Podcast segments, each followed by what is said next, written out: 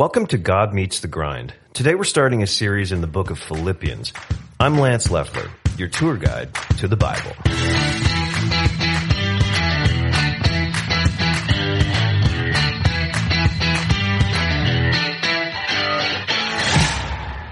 The city of Philippi was ideally situated on a sprawling, fruitful plain in the Roman province of Macedonia, what is today northeast Greece. Just a few miles up from the Aegean Sea, surrounded by farmland and green mountains, Philippi was an important town on the Via Egnatia, the famous Roman road that facilitated travel, communication, and eventually the spread of the gospel west to Rome and beyond in the first century. The city has been excavated and the usual urban fixtures uncovered, and you can see them today, a large amphitheater, a forum, an acropolis on the hill above the city. They call it Philippi now. Around AD 62, the apostle Paul wrote a letter to a small church there. I'll go back and forth on that whole AD versus CE thing. Paul actually founded the church in Philippi, so he had a long cherished relationship with them.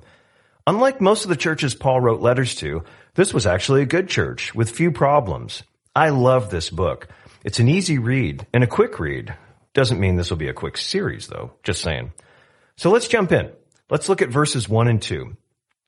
Paul and Timothy, servants of Christ Jesus, to all the saints in Christ Jesus who are at Philippi, with overseers and deacons. Grace to you and peace from God our Father and the Lord Jesus Christ. Paul identifies himself and Timothy as servants of Jesus, slaves actually. Paul begins by wishing the Philippians grace and peace, two very important words in Christian thought, which we'll come back to later. I want to point out one thing that might be confusing though. Paul refers to the recipients as saints. Today when we think of saints, we think of people the Catholic Church has designated as saints, like Mother Teresa. These were devoted Christians who, according to the U.S. Conference of Catholic Bishops, lived heroically virtuous lives and did at least one miracle. But what Paul is talking about here is just everyday believers in Jesus. In the New Testament, every believer is called a saint. So there are two definitions of the word saint out there. Very special Christians and ordinary Christians. Doesn't mean we're always that saintly. Most believers I know would shy away from the term. But the New Testament usage is not sort of a progress report on our behavior, but a name given to us when we believe. It has to be tied to the fact we belong to a holy God. Okay, let's keep going. Paul says, I thank my God in all my remembrance of you, always in every prayer of mine for you all, making my prayer with joy because of your partnership in the gospel from the first day until now. And I'm sure of this, that he who began a good work in you will bring it to completion at the day of Jesus Christ. Isn't that delightful? Take notice of how delightful that is. The Bible's not always that delightful. If you read some of Paul's other letters, like Corinthians and Galatians, you see how much opposition and betrayal and criticism and lies he put up with from other churches. But Philippi, what a breath of fresh air. Paul thanks the Philippians for their partnership in the gospel. He worked part-time as a leather worker, tent maker, and was partially supported, and the Philippians were some of his biggest supporters. One beautiful comment Paul makes here in verse 6, don't miss this. He who began a good work in you will bring it to completion at the day of Jesus Christ. We'll talk a lot more about this later, but I just wanted to point it out. God is working in you to help you grow. In verse 7, Paul continues, It is right for me to feel this way about you all, because I hold you in my heart, for you are all partakers with me of grace, both in my imprisonment and in the defense and confirmation of the gospel. For God is my witness, how I yearn for you all with the affection of Christ Jesus. Paul is in prison probably in the city of Rome. If you want to get more of the story of Paul's life, you can read about it in the book of Acts. From Acts 16 on, it's all about Paul and his troubles with the Jewish antagonists and his appearances before Roman magistrates. Acts 16, by the way, is the story of Paul coming to Philippi and founding the church and getting thrown into jail and released from jail by God in an earthquake. Now let's get to our main focus for today, Paul's prayer in verses 9 through 11. Here's what he says. And it is my prayer that your love may abound more and more with knowledge and all discernment, so that you may approve what is excellent, and so be pure and blameless for the day of Christ, filled with the fruit of righteousness that comes through Jesus Christ, to the glory and praise of God. In verse 9, Paul couples love and discernment, a couple so contentious they never seem to get past the first date.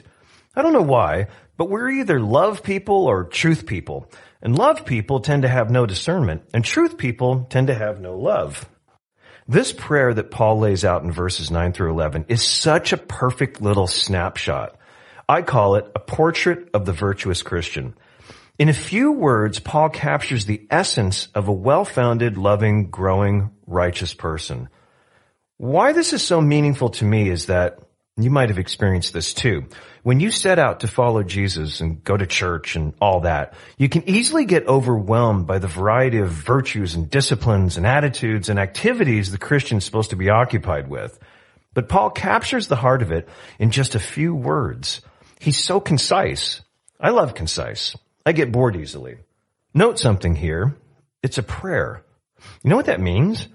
It means Paul sees it as necessary to appeal to God for help on these matters.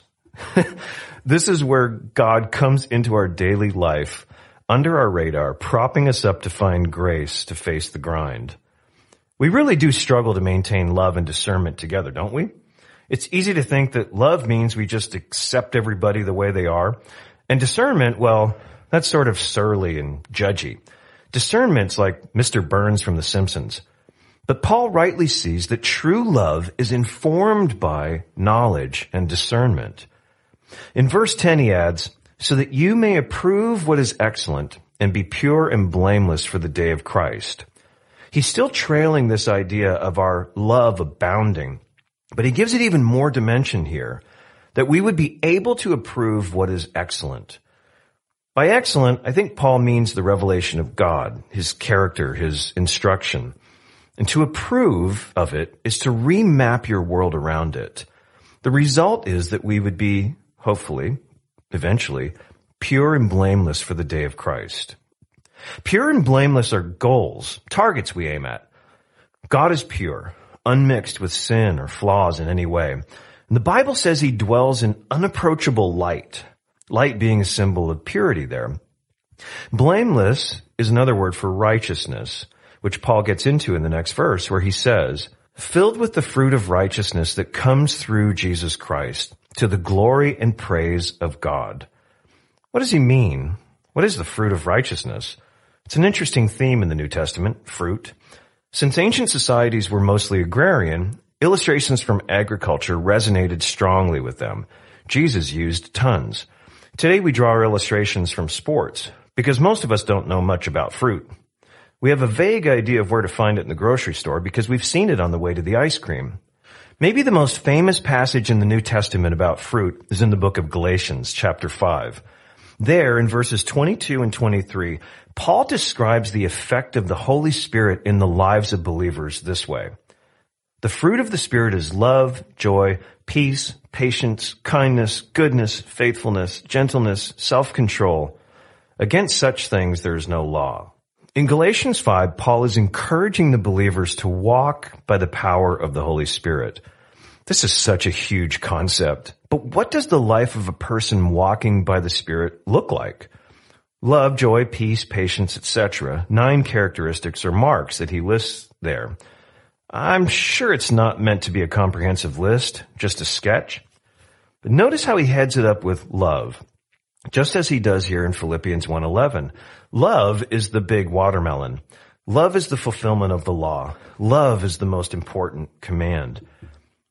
So this is Paul's prayer for us, that we would pursue this sort of spiritual formation, if you will, to surrender to the Holy Spirit so we can yield the fruit of righteousness, quote unquote however unevenly, given our sometimes fickle devotion and lopsided priorities. This is a great prayer to write out, friends. Stick it on your refrigerator or bathroom mirror and pray it. I think you'll find it helps you grow. Speaking of growth, in our next episode, we're going to look at God's counterproductive growth strategy. You won't want to miss it. That's next time on God Meets the Grind.